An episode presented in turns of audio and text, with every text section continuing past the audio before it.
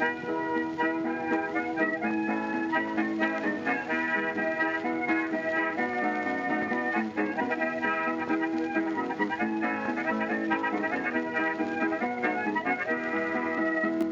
everyone, and welcome to Shot Reverse Shot, a film and television podcast in which we talk about a theme which changes from episode to episode. My name's Edwin Davis, and joining me this week through the miracle of satellite technology, it's Emily Benita. Hi, Emily, how's it going? I'm all right, thanks, Ed. I'm just musing on one of the great riddles of our time. What what is better than a Guinness and better than a wank? Hmm. I- Yes. If only a dead princess could tell us. How are you, Ed? Good. I, like you, have been enjoying seeing screenshots from Diana the Musical flitting across Twitter. Uh, I've not watched any of it because I do value my time somewhat. um, my although having said that, I did just spend like 55 hours playing through Yakuza 5, so like what I consider to be a valuable use of my time and what other people think is a valuable use of their time uh, obviously varies. But that that game's great. Uh, I had a great time with that. But yes, uh, no, I'm fine. Um, to continue the saga from last week, I got my car back. hey. It's all running very smooth. I did have a, a I hazard to say fun moment because it's kind of scary. But uh, as soon as I got in and realized they'd replaced the brakes and just kind of like feeling how different they felt to the brakes were before they replaced them, suddenly realizing, oh yeah, this car was in a bad state, and I I didn't realize it because I just like drove it all the time and just thought, oh yeah, that's about that's how hard you have to slam on the brakes to to make it stop. That just seems fine. And now that they react like super smoothly, suddenly realizing, oh yeah, this was probably probably the right time to to swap them out. But yeah, that, that's that's more or less it in terms of what's been going on with me this week. So let's hop straight into the news. It was a fairly busy week for news. Uh, one of the big news stories that we've been kind of checking in on over the last couple of months came to a surprisingly swift end with the news that Scarlett Johansson and Disney have settled the lawsuit that she had uh, brought against them for lost earnings from Black Widow going on to streaming. Uh, no details have been officially released about what the settlement was, although Deadline reported that some of their sources said that the total was somewhere in around the $40 million range, which was pretty close to the $50 million or so that Johansson was asking for. And considering that, as we mentioned last week, Disney have basically stopped their whole um, premium rental releases for their movies that are in theaters, uh, it seems like a pretty resounding win for her. Although somewhat disappointing because obviously one of the the reason why this lawsuit I think got a lot of attention, aside from the fact that you know one of the most famous actors in the world is suing like the biggest media company in the world, was the potential for it to kind of have like really massive reverberations in terms of how actors are compensated, in terms of how details around uh, deals around streaming are worked out and things like that. Uh, and obviously, that will not be happening now because Disney uh, seemed to make want this to go to go away, and the quickest way for them to do that was to spend X millions of dollars to end it. And this is also why I felt very reluctant about the whole deal because it was Scarlett Johansson. Uh, because she does not seem like the kind of person who's going to take it uh, on a systemic level. No. I hope she has fun with her money. This isn't like a de Havilland settlement, you know. No. Um, And I didn't think it was going to be. Obviously, Hope Up Hope, I thought it had the potential to be. Um, but no, because I, I don't think she's a very good person, Ed. I'm just going to put that out there. Um, Hmm. So we'll we'll see. But you know what? Does it set a sort of precedent? Because that's how the law works, isn't it? There there may be some kind of way of uh, quoting it. You can tell how good I am with law. I watched several seasons of The Good Wife. Yeah. Um, but yeah, I, it's disappointing because I think Scarlett Johansson is ultimately uh, quite a big figure in white girl boss feminism. So I'm, Hmm. I'm out on this one, I'm afraid. Mm, yeah, well, hopefully the next person that goes after Disney or a similarly large company around this will have like a hotshot lawyer and her kind of slightly shady investigator assistant who spends less and less time together as the years go on for reasons that are never specified. And I think Uh. just more Alan Cumming would be lovely as well. Yeah. Yeah, yeah. In other news, the Many Saints of Newark, a Sopranos story. I think its uh, subtitle is, or that's what it appears in some of the uh, some of the promotional material. I'm not sure. I'm I'm reasonably sure David Chase probably wouldn't have signed off of that as the full name. But the Many Saints of Newark is in theaters and on HBO Max this weekend. I haven't watched it yet because um, I'm trepidatious about it. I mean, Yeah. the res- the response to it has veered between people saying it's like really good, really interesting. It's kind of a interesting kind of critique of nostalgia, and other people saying it's not very good. So I'm kind of like leaving it a little bit to kind of eventually watch it. But you know, its release is obviously kind of like a big deal because The Sopranos continues to be a, hugely influential show and much beloved. And accompanying the release of the movie, it was announced that David Chase has signed a big first look deal with HBO where they'll be kind of like working on various projects, including, uh, presumably, uh, more stories set within the universe of The Sopranos, uh, the mythical world of New Jersey.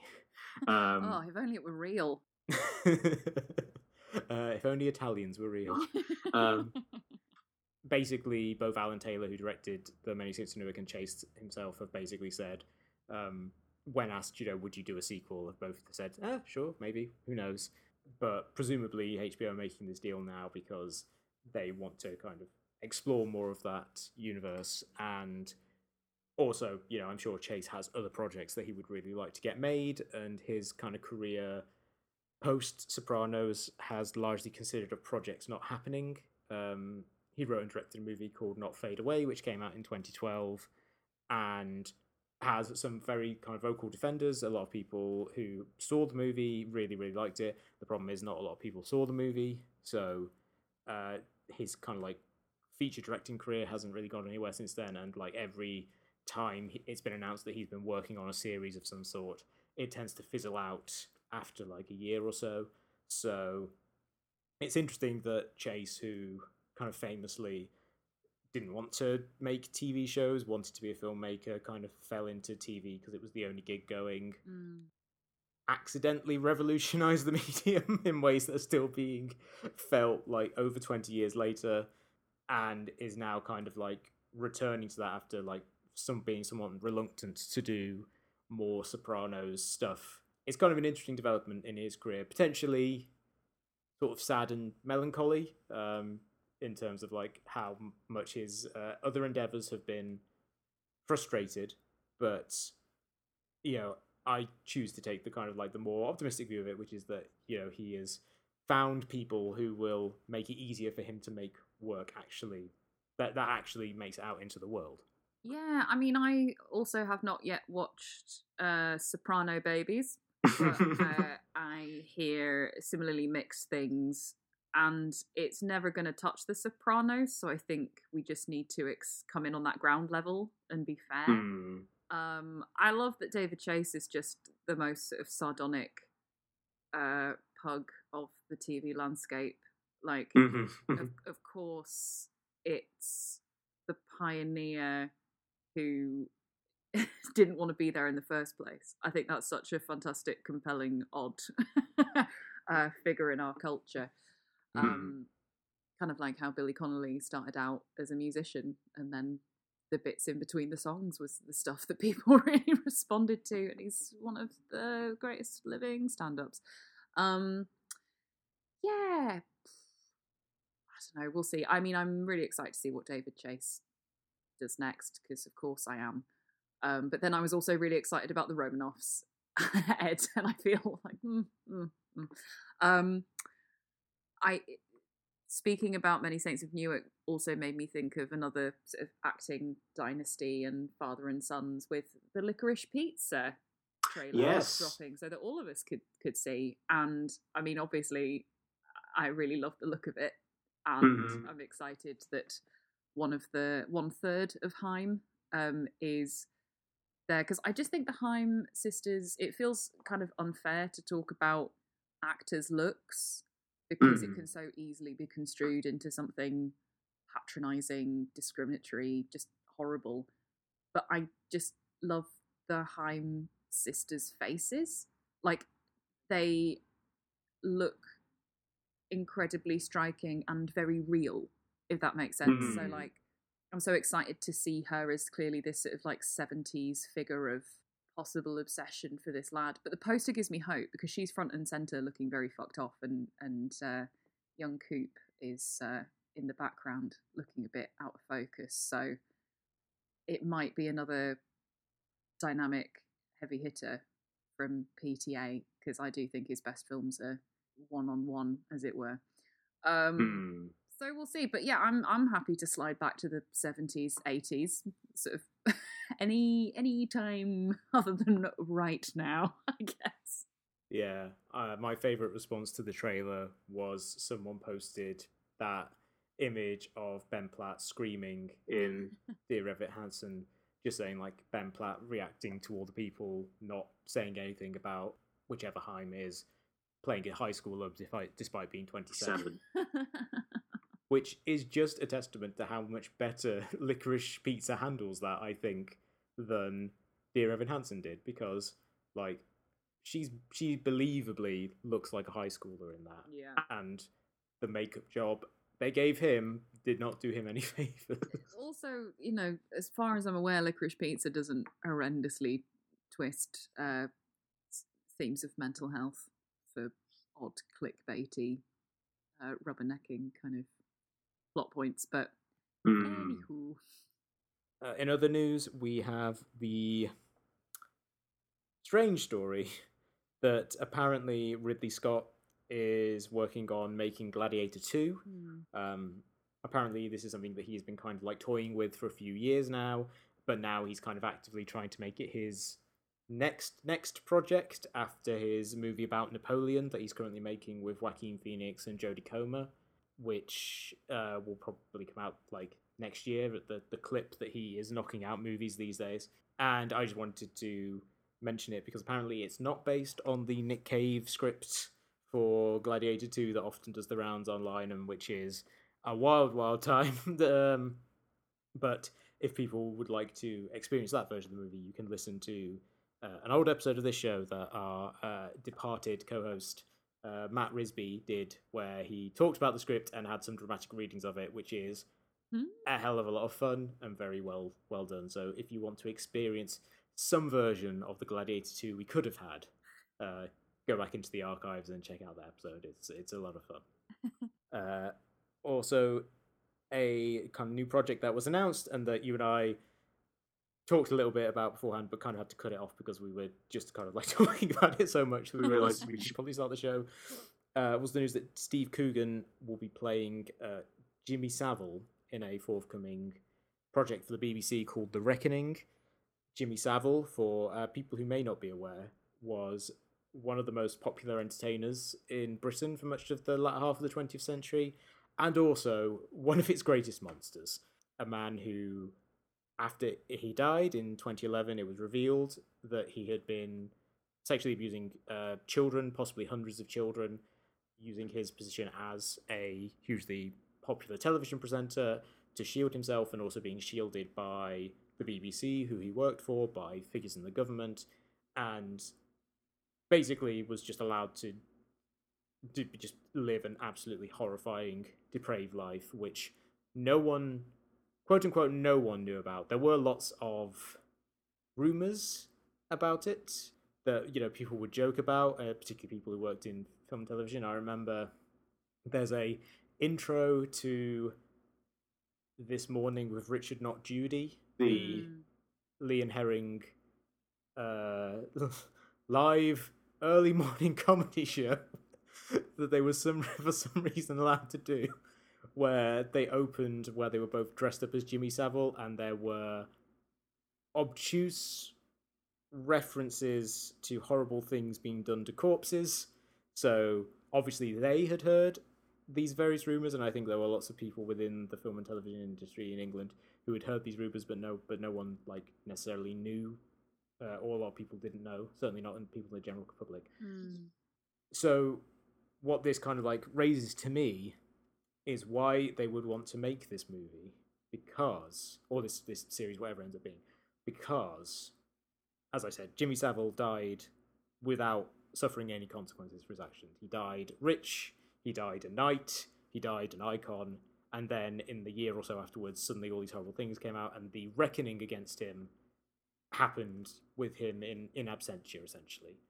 So that raises the question: How do you tell this story in a way where he is a character that doesn't just end up reveling somewhat in like his depravity? Because I find it very hard to think of a way that you do this where it doesn't come off as just horribly exploitative. I mean, that's it, isn't it, Ed? Because I feel like it's mainly because, from what I can gather, the general question within the discourse is still how did nobody know? Which is hmm. incorrect because probably hundreds of people knew, and these were people in positions of power who could have stopped him. That's the issue. And hmm. let's not forget the BBC did a big tribute show for him, Yeah. and their inquiry was pretty toothless. Mm. and Savile is the most egregious, but not the only one within sort of a culture in the BBC in the seventies.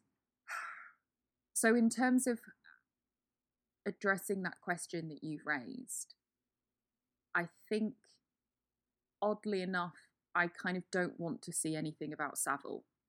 Mm. I want to see the actual people because it's a whole systemic thing. Mm. And I was really impressed by the Danish series. I think it's The Investigation, might be An Investigation, I can't remember, um, but is a dramatized account following the detectives assigned to Kim Wall's case, the journalist who was brutally murdered in a submarine. And they all know that this guy did it, but what hinges the unfolding of the program is their procedural effects to do it by the law because they want to put him away, but they know that if they mess up anything, he has a chance of walking free. And it's gripping, and I think it manages to just be on the right side because we don't see the perpetrator once. Mm. And because it gives you the faith that you already know that this horrendous thing occurred in real life Yeah. and i think that's what i'm more i'm more interested in how the story got out rather Mm. than even risking re-traumatizing anyone because savile's victims were it's not only the number that's horrifying but also the spread generationally. Yeah. you know there are people our age who he molested and and way back like it was incessant um abuse. He's like a full-blown psychopath. And it's not even that you had to be aware of that it uh, it's just that sort of thing of he just wasn't a very nice man Mm. and looking back at kind of the Louis Theroux interviews with him and Louis Theroux coming back and trying to be like, oh, what did I miss? And it's like, well, you didn't miss anything. You were, it was clear to you that he was off, as, as Mhm. the youth say, bad vibes. But because he was protected, Sus, very sus. oh, deeply sus, like anti-base, if anything. I I I've been watching TikTok, but it's not that this is the difficulty with with talking about monstrous people and looking back. Like you you feel the fear already and you don't feel that you're able to do anything. Mm. And it's not on the fault of various people who who felt this. It's the people it's the people who absolutely knew and protected him. So I don't want to look at the depravity. I want to look at the how it managed to come out at all. You know, kind of like not that I'm a huge fan of the film itself, but I think Spotlight definitely came from the right angle. hmm Yeah. And the fact that St- I think because Steve Coogan's doing it as well, there feels like this slightly grimy sort of maybe like acting grab to it, like a slight sort of Hmm. awards pull. Yeah, it's a it's a big BAFTA sort of role. Gritty BAFTA, gritty BAFTA. Because you don't have Steve Coogan as Jimmy Savile and then barely use him. Mm, Do you know yeah. what I mean? So I don't know if I've answered your question, Ed, but hopefully I've put forward what I'd like to see if this has to be made at all. Because it just brought to mind um, this film that may may or may not be called off about the Christchurch shootings, which Jacinda Ardern has said completely correctly, absolutely not. Um, That Hmm. Rose Byrne may or may not be starring in, and something that's been released quite recently in the UK on Channel 4 Help, starring um, Stephen Graham and Jodie Comer, um, which sort of documents the initial sort of devastating wave of coronavirus in care homes in the UK. And I just think, kind of, but what's the point? Because we're too close to it to get any sense of closure. So at this point, all we're going to get is rubbernecking trauma. Yeah. And that's not going to help anyone. And I already know Jodie Comer and Stephen Graham are excellent actors. Like, they Mm. don't need to then use this. It's just, it's all leaving a very bad taste in my mouth, which means I'm still negative if I can taste that, surely. So. yeah, I think in, in terms of trying to think of like what would be a good way of handling this, the two films that came to mind to me were The Assistant from last year, Mm, oh, Ah. God, I love that film. uh, which I thought did a really good job of being about a Harvey Weinstein style abusive executive without depicting him or his abuses, instead just showing the culture that exists around a person like that and that protects them and the impact that it has on the people around them. I think that movie did that expertly. Um, the other one uh, that I was thinking of in terms of if you wanted to take make a movie about, say, if it ends up being about the investigation, which presumably it must be if it's called The Reckoning, because The Reckoning didn't happen until after his death, and it's about how these things came to light, then I think a good model is Good Night and Good Luck, um, where Joseph McCarthy shows up in archive footage. They don't have an actor play him, he just shows up on the TV screen, and then people watch it and they react to it, and you know, that spurs them on. And I think that is potentially a more helpful way of approaching it. You address directly the fact that for so many people, the Jimmy Savile they knew was the one who appeared on their TV screens, and then the characters in the the show are then digging into the true details, but then you don't actually have to depict him because he's dead by that point. He is just this image on a screen that you are discovering the truth about. Mm, And then, like you say, casting Coogan does feel a little stunty totally. in a way that possibly detracts from what they're trying to do. I I agree, and like I was just about to say, you know, I love The Assistant so much. I think it's such a powerful film that lays bare the culture because people talk a lot about Mhm. oh, a culture of this and a culture of that, and I've never seen a film that's managed to capture the culture so acutely. And Mm. crucially, again, you barely see this guy, but his, Yeah. but his power is felt and his hold is felt like you you you feel the stranglehold yourself as you're in this atmosphere. Um, so yeah, I'm not. Also, it's am I right? It's called the reckoning. What reckoning? What reckoning? Mm. None has happened, and oh yeah, no, thank you. Uh, in other British TV news, it was announced that Russell T Davies is coming back to Doctor Who, which I mention mainly because, like, you know, I, I used to watch Doctor Who all the time. I used to write re- episode recaps of Doctor Who back when I was uh, really into it, sort of in the early uh, the early couple of years of Steven Moffat running the show. Um, but I fell off uh, around the end of Peter Capaldi's first uh, series as the Doctor and have never really felt much of a desire to go back to it, despite really liking Jodie Whittaker um, as an actor. But this does kind of like pique my interest because the Russell T Davies version of Doctor Who was the one that got me into it because you know I grew up during that that period of time when Doctor Who wasn't on the air, so like it was a really good introduction to it, and I felt that he kind of had that.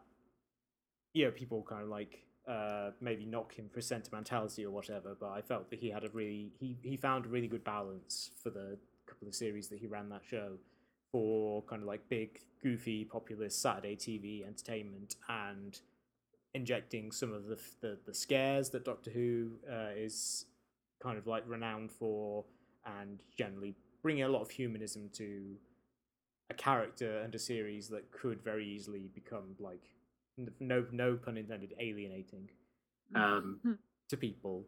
I am intrigued to see if he can come back sort of 10 year longer than that, you know, like 17 years after he revived the show originally in time for the show's 60th anniversary to try and kind of, you know, reinvigorate it, to regenerate it, if you will. Um, Um, again, in, you know, the like the example I think of in comparison is like Martin Campbell directing Goldeneye and kind of bringing Bond back into the 90s and like making it relevant again.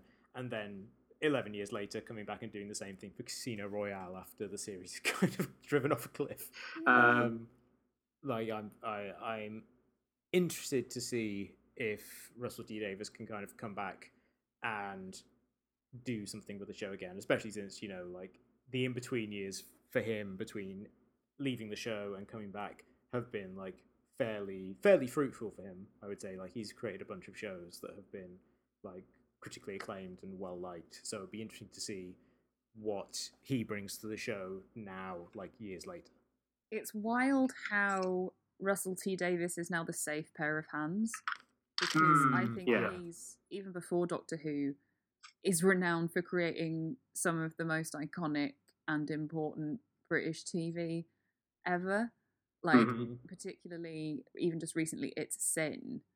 Um Yeah. which I won't go into now. I was not massively keen on, but I understand the importance of it, and I don't want to uh, piss on anyone's chips. Slash, we aren't really getting into that just now. But I actually really liked. Wait, is it Years and Years? But that's the name of the band. Oh God, I have been watching TikTok. I promise. With Emma Thompson and the family and was it called? Hang on, sorry, bear with me one moment. Was it? Oh yeah, I know the one you mean. It is called Years and Years. yeah. it, it, things can more than one thing can be called years and years it turns out um which again i i like that he just keeps taking chances because i was with that series about half of the way and then it lost me for the other half but i kept watching it and if anyone hasn't listened to his desert island discs um i thoroughly recommend it and it's just incredibly beautiful the way he talks about his late partner and caring for him. Um, so I think he's in a very different place, having had this significant bereavement and is, you know. So I, I'm I'm interested to see how that's sort of coming into his work as well, because I think in years and years, and it's a sin. There's a marked difference now um, Mm. to his writing. Um, but it's funny that it's like, oh yeah, let's get back the good Doctor Who, the tea timey one. And it's like, I remember when everyone was kicking off just because there were incidental gay characters in it, for the love of God. Um, but he he understood it and continues to understand it, and I'm really excited to see what he does because I dropped off from being. Uh, I wouldn't ever call myself a Whovian because I don't have the same level of fandom that Whovians do, and I think that's not something I want to a title I want to assume because they really deserve it. You know, the the level of devotion that this show inspires in people is something else, and I think arguably it's one of the first major uh, fandoms, really. Mm. Um, and I think it's it's I, think it's also because it's just been a parade of like white straight men who've taken the mantle And as much Yeah. as uh, I quite enjoyed a lot of Jodie Whittaker's tenure, particularly her messages at the beginning of the pandemic to children, like, oh God, you want a sob fest, they're right there. Um, I found them very helpful personally. So, yeah, because I think it would be amazing to get back to basics, but Russell T Davies' basics are amazing because he was the first one to kind of slow drip an incredible finale. He had genuinely brilliant twists and turns, the emotional resonance, the really excellent balance of light and shade, and also a Christmas episode with Kylie. Come on, Mm. what more do you want? It's literally camp as Christmas. So yeah, bring back the king, I say. RTD, we've missed you. And finally, for our new segment, uh, Saturday Night Live is back uh, for its 47th season, Ugh. I believe. Yeah. And uh, it's notable for a number of reasons, one of which being that the cast is the largest it's ever been, because over the summer, only Beck Bennett and Lauren Holt, who was one of the sort of featured players who was only on there for a year, left, and then they added three new cast members, including uh, James Austin Johnson, who is probably best known for his kind of like viral videos where he impersonates Trump, going on these kind of like weird uh, stream of consciousness conversations where he talks about like Gilmore Girls or whatever, which uh, are hilarious and really capture the very weird cadences of the former president of the United States.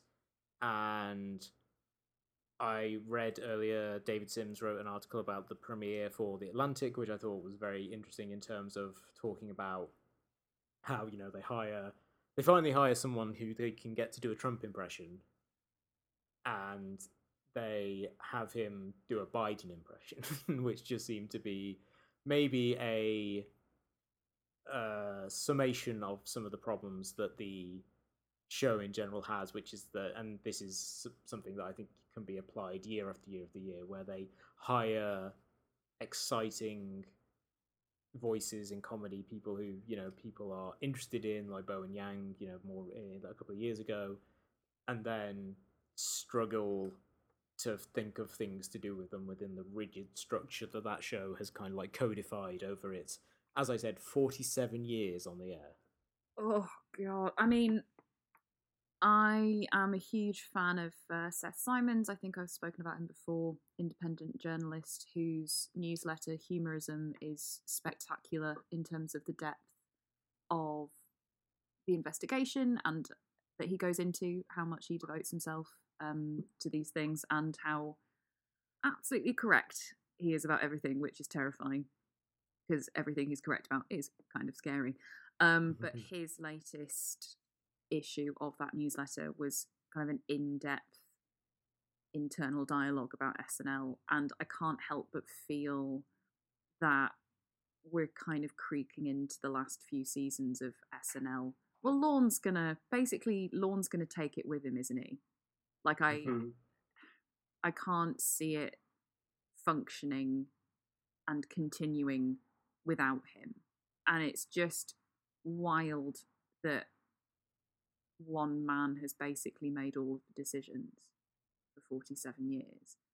But there seems to be a trend over the past, I'd even say 15, 20 years of welcoming in the internet and kind of the Lonely Islands tenure, sort of, um, even though uh, Jorma Taccone wasn't sort of on the SNL writing team or featured players, Akiva Schaffer and um, Andy Samberg obviously were fundamental to SNL digital shorts, which I think gave Mm.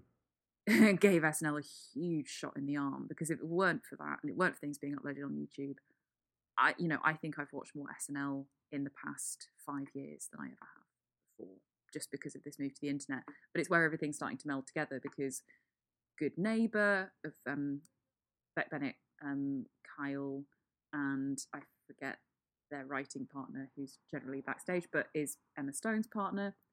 There you go. I know that. But they kind of were known for doing really quite out there sketches, and then it's amazing that they sort of bring these people in, and then they don't do anything like that at all. Like you mentioned Bowen Yang there, and also Aidy Bryant, and how Mm. Aidy Bryant more often than not is in full makeup as herself, but also made to put on a bad wig and a suit because she's still the fat chick.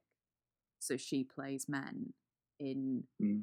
uh, in cold opens as politicians and stuff. And it's not trying to do Aidy Bryant down because I think she does wonderfully in in drag impressions, but she's not being she's not being pushed forward as herself as she is in all of her other um, material. And yet, I mean, James Austin Johnson is the most phenomenal impressionist, and he featured so heavily in the show to the point where it's like, oh, you're not a featured player, you are like they're angling for you for main cast because you can just fit anywhere. Um, Mm. and I think he'll become a real. Um, I think Mikey Day.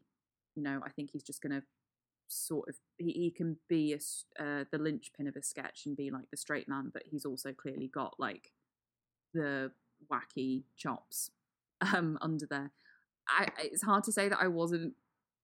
I, I was just massively disappointed that Sarah Sherman got hired because I think she's incredible, and I don't know how much, aka Sarah Squirm, sorry for anyone, um, who is you know an Eric Andre writer and Yeah.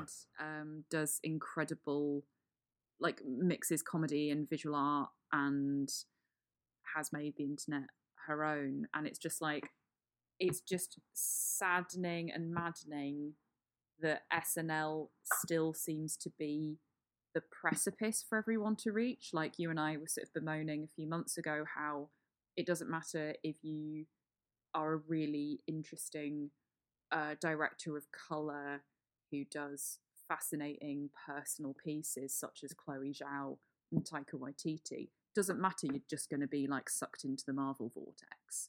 So I am I Hmm. am watching and like it was distinctly average. Owen Wilson was quite sweet. There were little moments that were kind of nice, but again, knowing how the sausage is made, I don't think any more of us can ignore it for that much longer. But I don't know, maybe it's more of a kind of New York institution that the world happens to look into. Um, but I thoroughly recommend Seth Simons' humorism because the way that Lorne Michaels behaved during the pandemic was atrocious. So that's how I feel about that. Hey, it's live from New York. it's the apocalypse.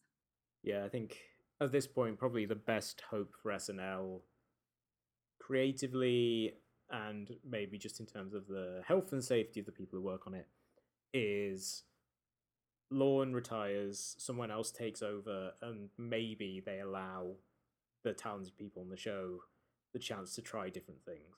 Because it really does feel like The Lonely Island was like the last really big shift in what SNL could be. And other, like you say, Good Neighbor, like I always think that like Kyle Mooney's like short films that he would put on there would be super funny. Yeah.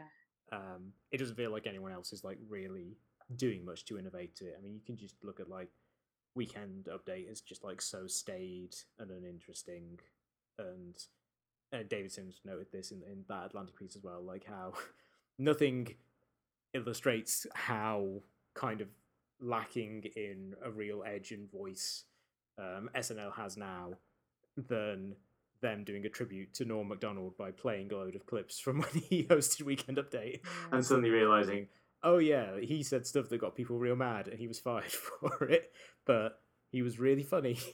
And these guys uh, don't say anything that would really anger anyone, and they aren't funny.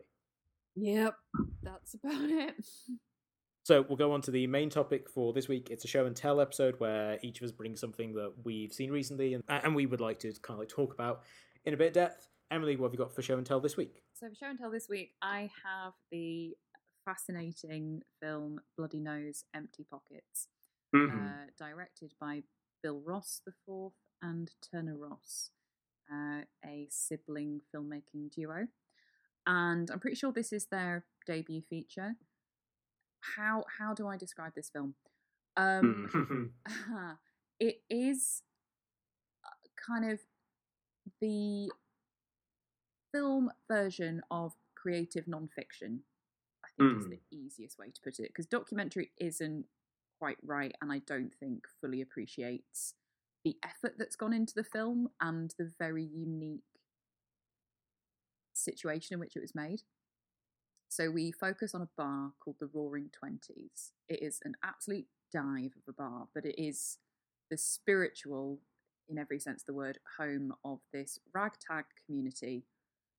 And we follow them over a full day, which is the last day that the bar will be open because it has been sold by the owner in the frequently gentrifying neighborhood of Las Vegas that it is in, Nevada, desert.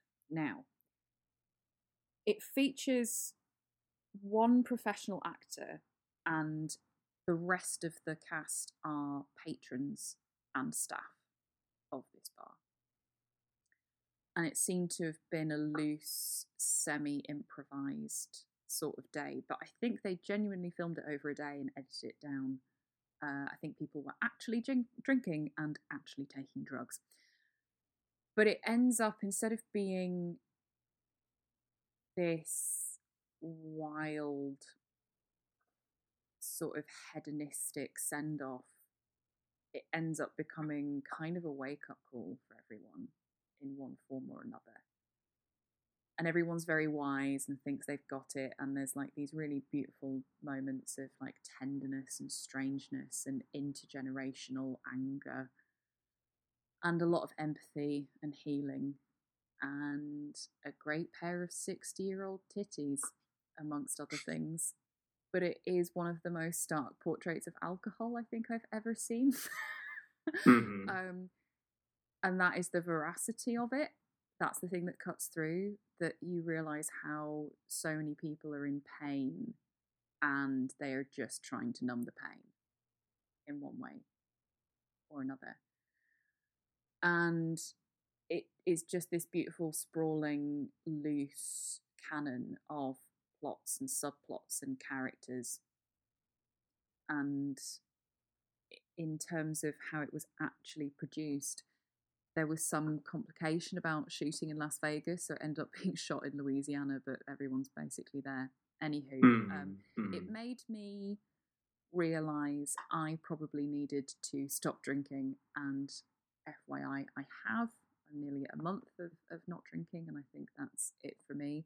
As one of my best friends said to me, Oh, you did a speed run. I went, Yes, yes, I did. Completed it, mate.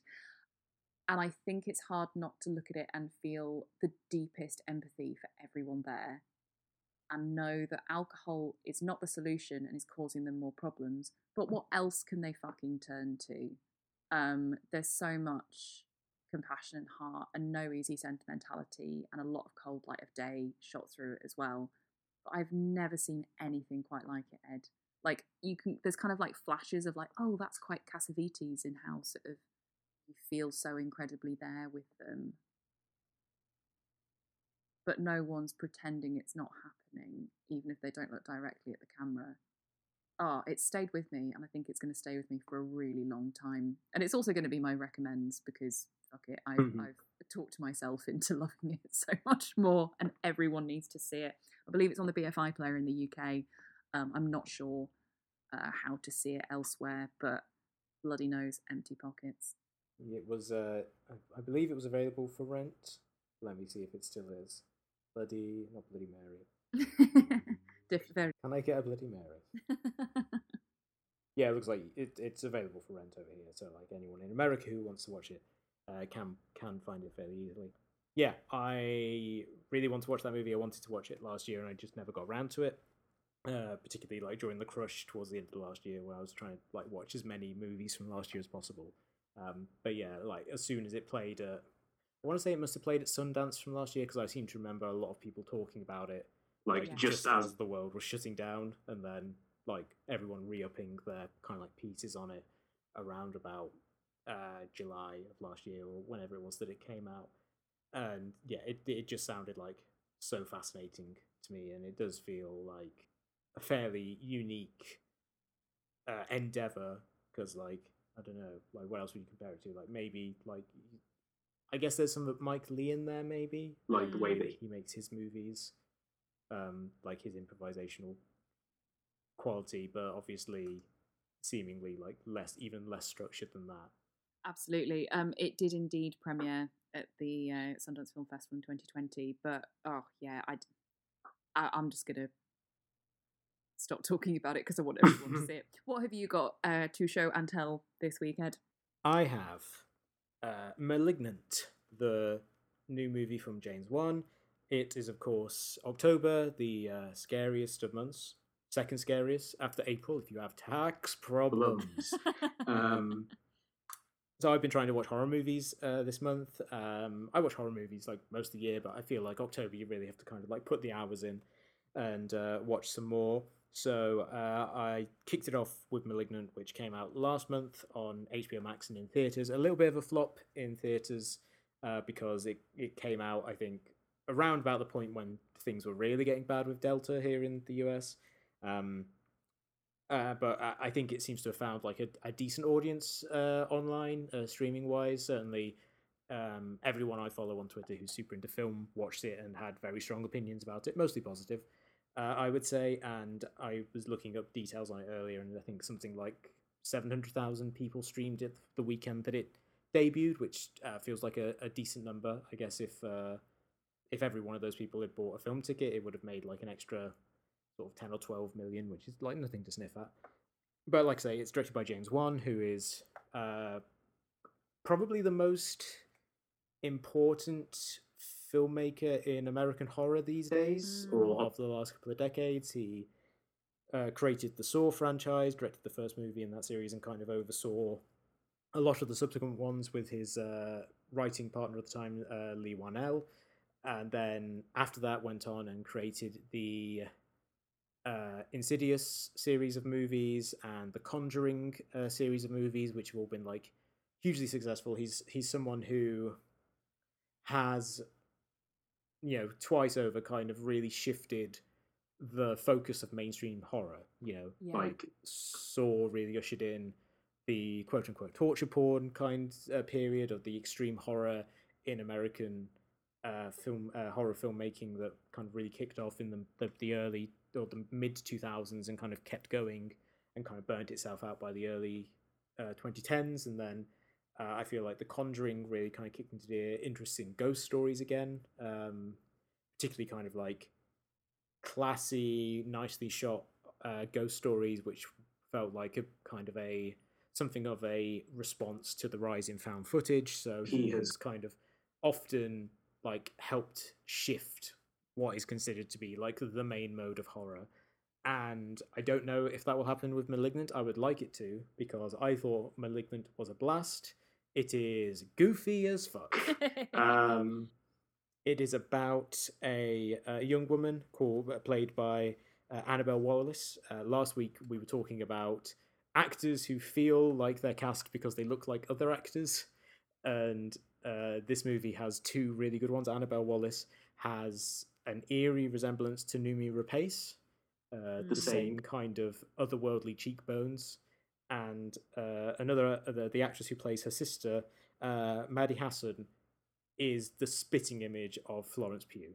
Like, like it's eerie again, eerie how close they look like each other. But um, Annabelle Wallis plays this uh, woman who, uh, at the start of the movie, is pregnant and and married to an abusive husband. He uh, assaults her at one point, and then shortly afterwards, he is brutally killed, seemingly by a home invader. Um, over the subsequent uh, couple of uh, days, Annabelle Wallis's character has visions of this same strange, mysterious home invader killing other people, and then it becomes the movie is basically about what is the connection that she has to this killer, why is she having these visions. The resolution for that is wild. it is real, real strange stuff. Um, but it's very fun. The movie very, very clearly has a strong giallo influence. Uh, giallo being the kind of like strain of Italian horror movies from the 60s and 70s. You know, it's got this kind of really expressive camera to it. Um, both in terms of you know lighting and composition, which is all like really kind of like beautiful and stark, but also the moments that Wan chooses to like move in and zoom in or, or close up on someone. There's a hilarious moment where uh, Wallis's character. This is a this is a slight spoiler, but it comes early in the movie. So um, she reveals to her sister that she was adopted, and then the camera zooms in on the sister's face with like the greatest portent Of like, oh my god, she's adopted. and Um, they were roommates. yeah, it's uh, it's like that's the kind of tone it's working on. Where every revelation is this kind of like cataclysmic thing. Um, the music in the movie is really cool. It uses a. Th- this is perhaps an indication of why I like this movie. It's very, very obvious in what it's doing, but it's very deliberate about how obvious it is. Mhm. So the leitmotif of the movie is a cover of Where Is My Mind by a group called Safari Riot. It's kind of a electro cover of Where Is My Mind. And the first time they played it, I kind of thought, oh, it's a little obvious, isn't it? You know, like ever since Fight Club used that song, like Anytime. a show or TV uh, or a show or movie uses that, I just kind of think, oh god, you're just doing the Fight Club thing again. Um, not coincidentally, that was also the moment that I gave it one uh, Mr. Robot Mm, when yeah. that very famously used it in his like final episode of the first season. I was like, oh fuck off. Yeah. Um, but then uh, Malignant uses it again and again and again, and like every time there's a major event, and it it only uses the bit that's like the "Ooh" part, which sounds like incredibly eerie in that cover. And I think the fact that they just keep going to it like really won me over. It's like, okay, yeah, James Wan knows what he's doing. He knows that that's a really overused song. So he's gonna overuse it so much that it goes back to being fantastic yeah. and yeah, I just I just really really dug Malignant. I think it's it's so much fun. It's so gothic. It's so over the top. You know, it opens with the shot of a hospital, which kind of looks like a like a factory, but also like a location from Bloodborne that's hovering on a cliff over the side of a sea. And also, it's revealed later on that apparently this is in Washington State, which is really funny because like that's not what any buildings in Washington State look like.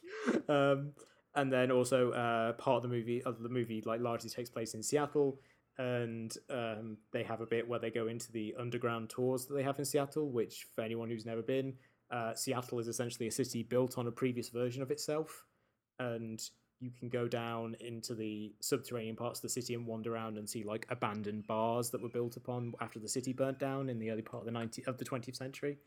Um, and it's a super cool tour. And when I went on it a few years ago, like my first thought was like, man, this would be a good location for a horror movie. It's creepy as hell. And uh, James Wan apparently had that exact same thought because uh, there's an incredibly creepy sequence set in uh, that exact same tour. So uh, good, good eye from James Wan on that one.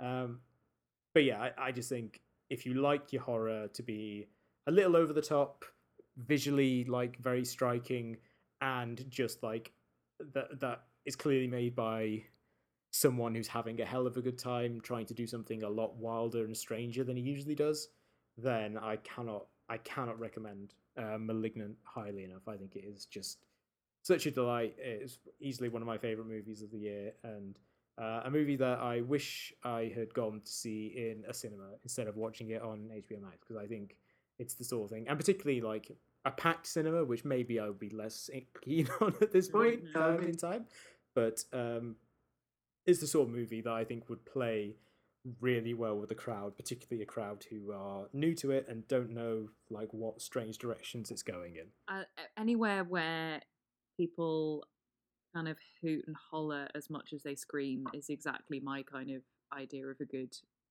a good spooky season flick. So I might have to Yes. give it a whirl.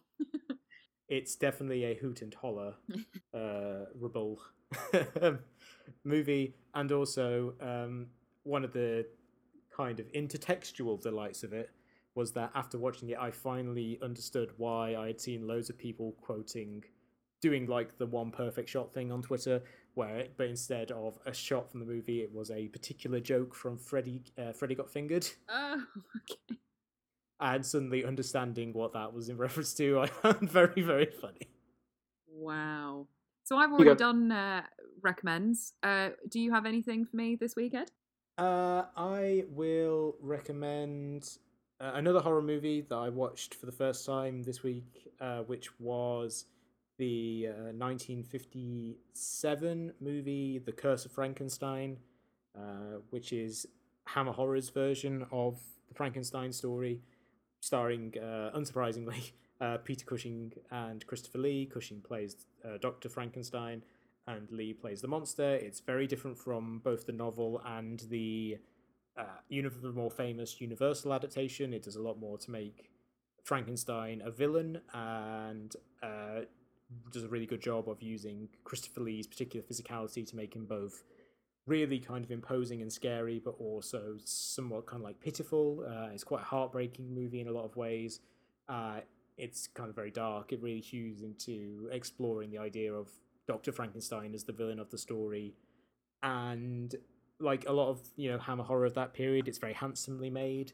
The sets are all lovely, the cinematography is great.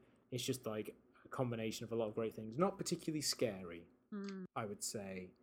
Certainly not by modern day standards, but it's got great performances, it looks great, and I think it is really interesting to see an adaptation of Frankenstein that takes even greater liberties with the source material than the, the Universal one. So that's uh, The Curse of Frankenstein. Over here in the US, it's currently on HBO Max. They're screening a like fairly recent restoration of it. I think that was done in the last couple of years, which does look like really, really spectacular. So it's particularly if you're able to watch that restoration, uh, it's it's a really gorgeous movie. If you've enjoyed this episode of the show, then please subscribe to us on iTunes, Stitcher, Player FM, Spotify, all the usual places.